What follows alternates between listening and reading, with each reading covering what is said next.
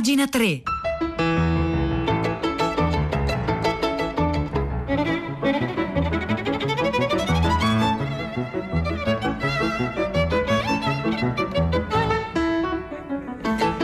Buongiorno, buongiorno, un caro saluto da Edoardo Camurri e benvenuti a questa nuova puntata di Pagina 3, la nostra rassegna stampa delle pagine culturali dei quotidiani, delle riviste e del web. Oggi è giovedì 20 maggio, sono le 9 e 2 minuti e noi iniziamo immediatamente la nostra rassegna stampa dando i numeri. 335 5634 296 e questo è il numero per i vostri messaggi, per i vostri whatsapp. La domanda di oggi eh, è semplice e impegnativa nello stesso tempo.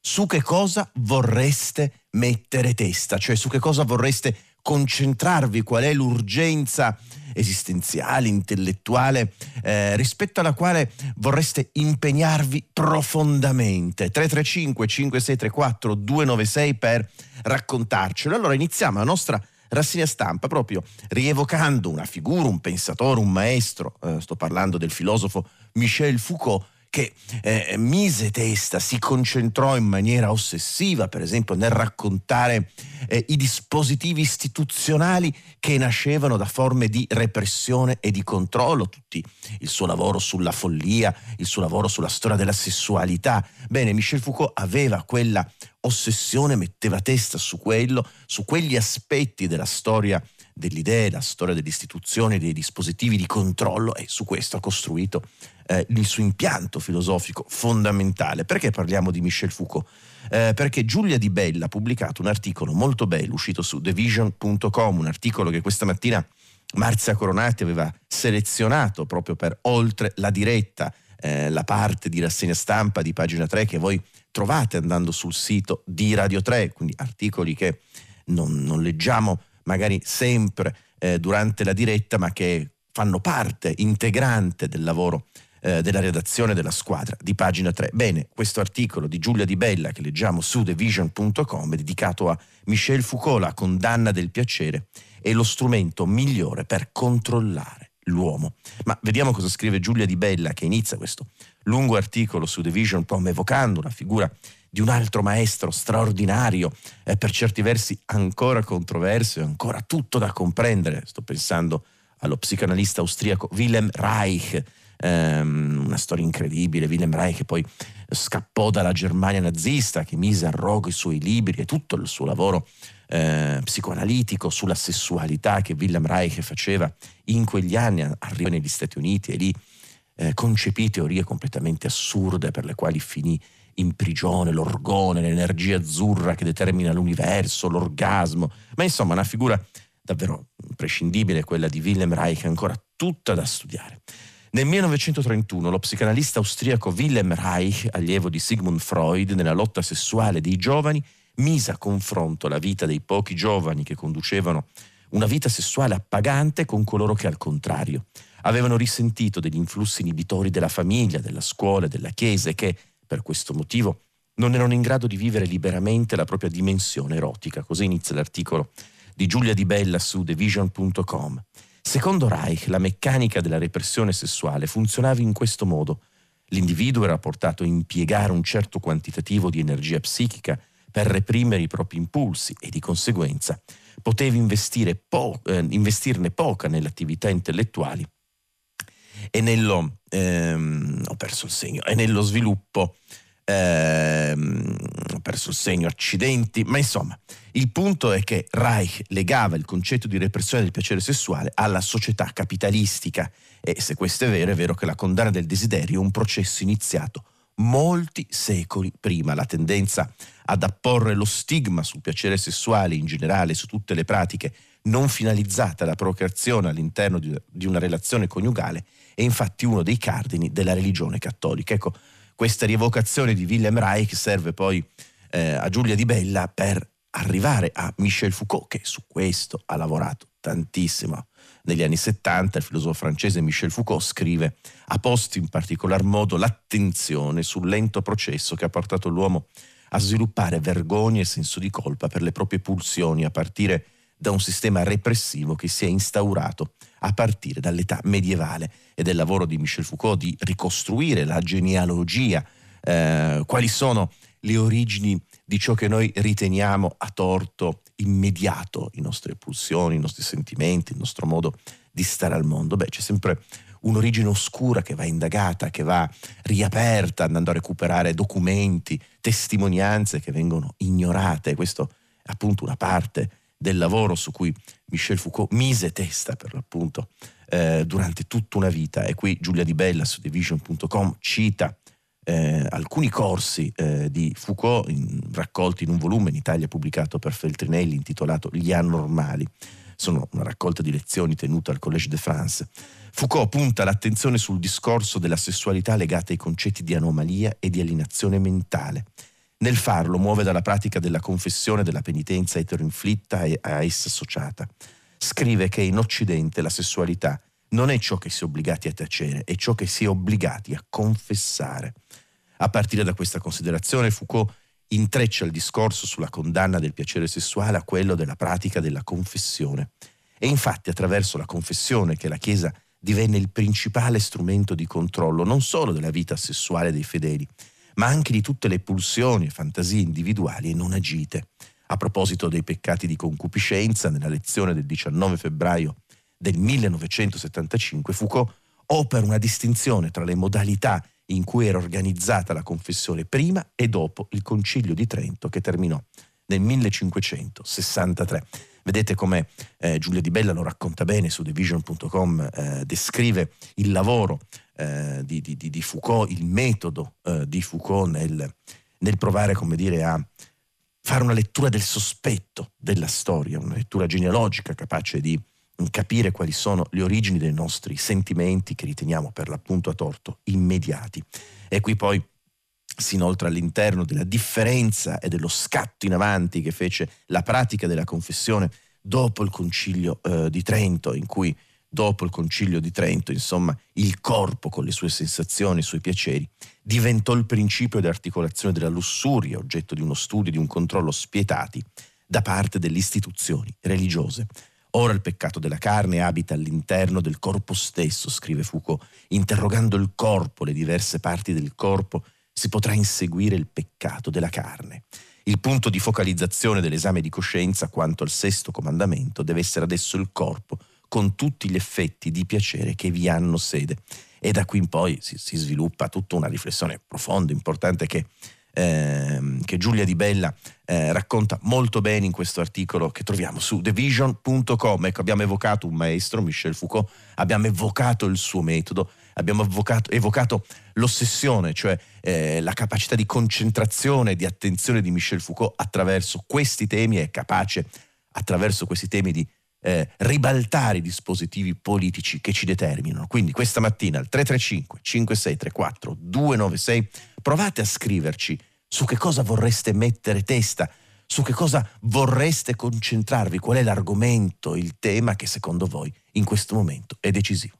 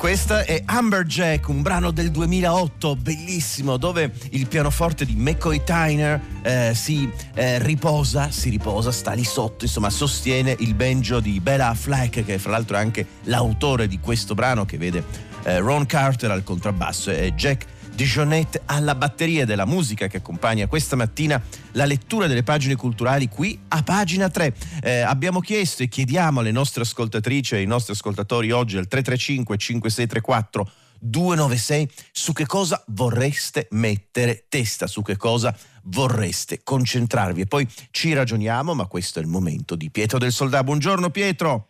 Eccoci Edoardo, buongiorno a te, l'ascoltatrice e gli ascoltatori di pagina 3. Beh, noi oggi metteremo testa e forse lo dovremmo fare in tanti per molto tempo sul futuro che si realizzerà più ottimisti grazie al piano nazionale di ripresa e resilienza. Ha chiamato a prima pagina Giovanna da Roma molto preoccupata, lei ha studiato il piano, ci ha messo testa e secondo lei è ancora debole perché non riesce a raggiungere, non riuscirà a raggiungere l'obiettivo fondamentale, quello di colmare un gap che divide in due la nostra società, soprattutto tra eh, giovani e anziani, tra uomini e donne, tra nord e sud, il gap di genere, di generazione, di territorio che a suo modo di vedere non verrà colmato dalle pur ingenti risorse messe a disposizione. Dice anche ci sarà poco welfare, produrremo un esagerato debito sui nostri figli se che non sarà compensato da altrettanti servizi per l'infanzia, la famiglia e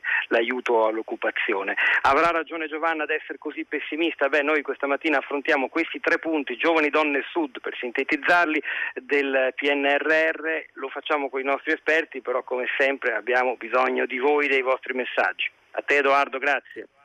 Grazie a te Pietro del Soldai, grazie a tutta la redazione di tutta la città ne parla. Noi continuiamo la nostra eh, rassegna stampa, la domanda è su che cosa vorreste mettere testa al 335 5634 296 potete scrivercelo e a proposito di mm, mettere testa in qualcosa dal post.it leggiamo una storia incredibile intitolata così Infilare la testa in un acceleratore di particelle.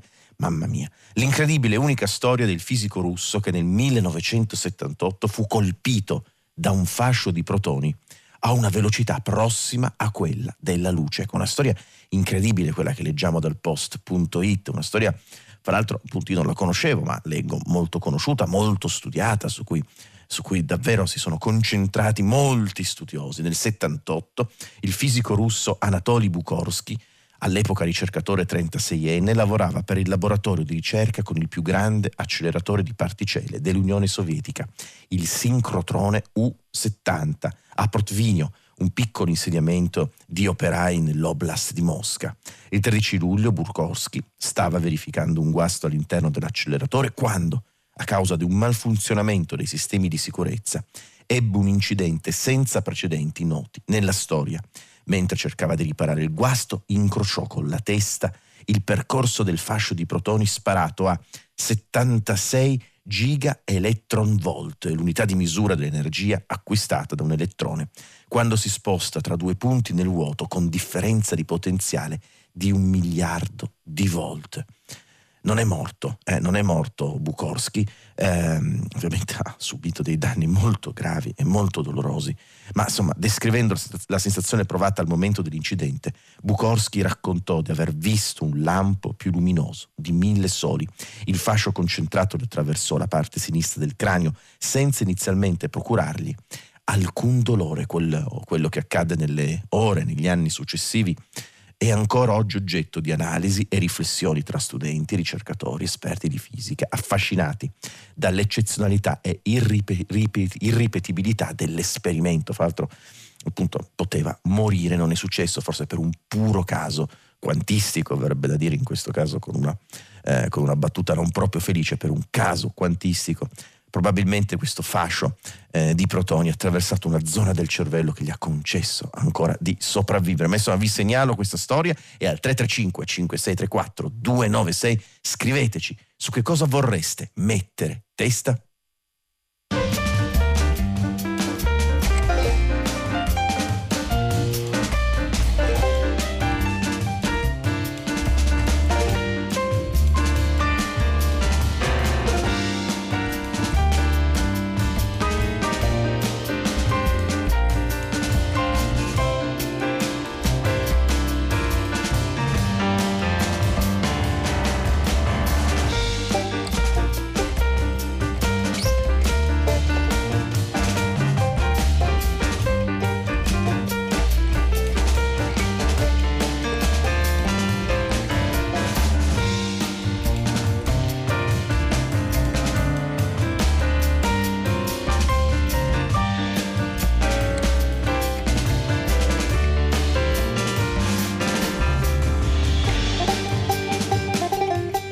Ecco, appena entrato il banjo di Bella Fleck che ha lasciato un po' di spazio al pianoforte di McCoy Tyner, al contrabbasso di Ron Carter e alla batteria di Jack DeJonetti in Hammerjack, il brano eh, che accompagna questa mattina la lettura delle pagine culturali di pagina 3 Oggi è giovedì 20 maggio, sono le 9.18 e abbiamo chiesto alle nostre ascoltatrici e ai nostri ascoltatori su che cosa vorreste mettere testa, quali sono i temi, gli argomenti eh, che ritenete in questo momento necessari, urgenti, indispensabili. Eh, Marco da Milano, no, mm, da Milano scrive il tempo perché non riesco a immaginare come possiamo controllarlo, ci scrive eh, Gianmarco, la crisi climatica e la lotta per l'infrastruttura cultura digitale. Rosalba invece ci scrive la questione degli animali non umani di cui poco si parla e meno si riflette. È giustissimo anche eh, questo messaggio. Eh, e poi ancora la mia necessità esistenziale è scrivere un romanzo. Eh, ci scrive Martina, mi auguro che sia un capolavoro questo romanzo Martina che tu vorrai scrivere. Paolo Buongiorno caro Camurri, buongiorno a lei. Vorrei mettere testa nel mettere testa, e questa è quasi come dire un'indicazione kantiana, trascendentale, quali sono le condizioni di possibilità del mettere testa in qualcosa, ma innanzitutto nel mettere testa nella propria testa. Ma noi continuiamo la nostra rassegna stampa all'interno alla ricerca di, queste, di, questo rigore, ecco, di questo rigore, di la capacità di eh, concentrarsi, di avere un'idea, di viverla, svilupparla fino in fondo. Beh, uno degli autori eh, tutti i grandi autori d'altronde, che, che, che, che, si è concentrato profondamente su alcune questioni eterne, fondamentali, e senz'altro Albert Camus eh, ne scrive oggi un appassionato eh, un appassionato ritratto, Goffredo Fofi, sulla stampa. Ho detto ne scrive, ma in realtà è un testo che Goffredo Fofi ha letto, eh, ha letto per il, un podcast del Salone del Libro di Torino, che oggi la stampa pubblica. Fra l'altro questo audio sarà disponibile da oggi proprio alle 18.30 sul sito del Salone del Libro di Torino. Camus se il mondo è, di un di- è opera di un Dio crudele, non ci resta che la solidarietà tra esseri umani. Ma vediamo cosa scrive Goffredo Fofi in questo appassionato ritratto eh, dedicato a Camus. Dieci anni prima di Lo straniero, un grande scrittore che certamente Camus eh, ha conosciuto, cioè André Marrot negli anni 30, già notissimo presso i lettori più dello stesso Gide, ha scritto La condizione umana, un libro sulle rivoluzioni in atto in Asia e prima ancora ai conquistatori che a me pare più bello. La condizione umana, questi scrittori l'affrontano di petto petto e non cercano scorciatoie e astuzie. Ecco, affrontare di petto, mettere davvero testa, corpo, cuore all'interno delle, di alcune questioni che sono decisive. E non c'erano solo loro, scrive Goffredo Fofi sulla stampa, che di questo parlavano Kafka da Praga, Joyce da Dublino, Faulkner dal sud degli Stati Uniti.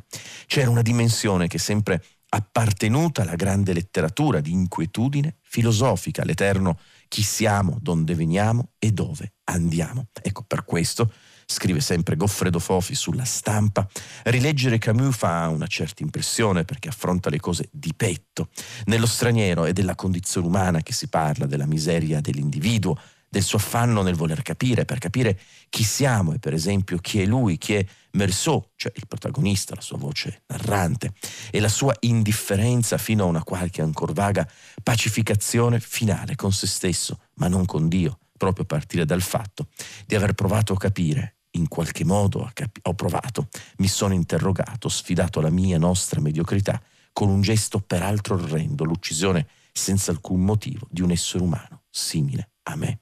Ecco, scrive ancora um, Goffredo Fofi sulla stampa, nella peste c'è qualcosa di più, un incubo collettivo, non individuale. E in questo fatto collettivo, e questo è uno dei punti forti del ragionamento di Goffredo Fofi in questo articolo sulla stampa, ecco, in questo fatto collettivo è la novità su cui Camus insiste e ragiona, sulla nascita di una solidarietà, sul sentimento della comunità.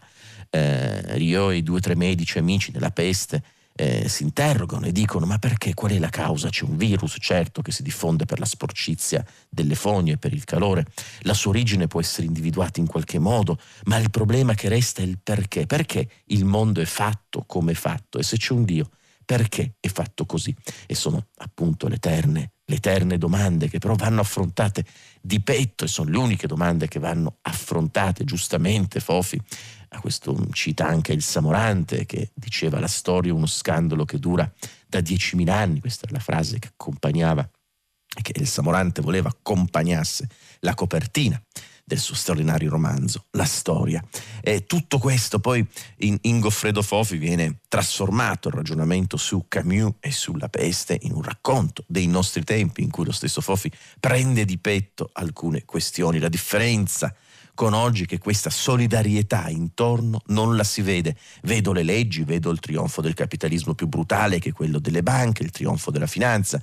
Il capitalismo ha approfittato del coronavirus per fare la sua ultima rivoluzione a danno del genere umano. Quindi eh, si prende Camus, la peste, questi autori eterni, eccetera, e si usano, si usano, si, si sta con loro, li si abita per provare a comprendere quelli che sono i nostri tempi così Goffredo Fofi oggi sulla stampa.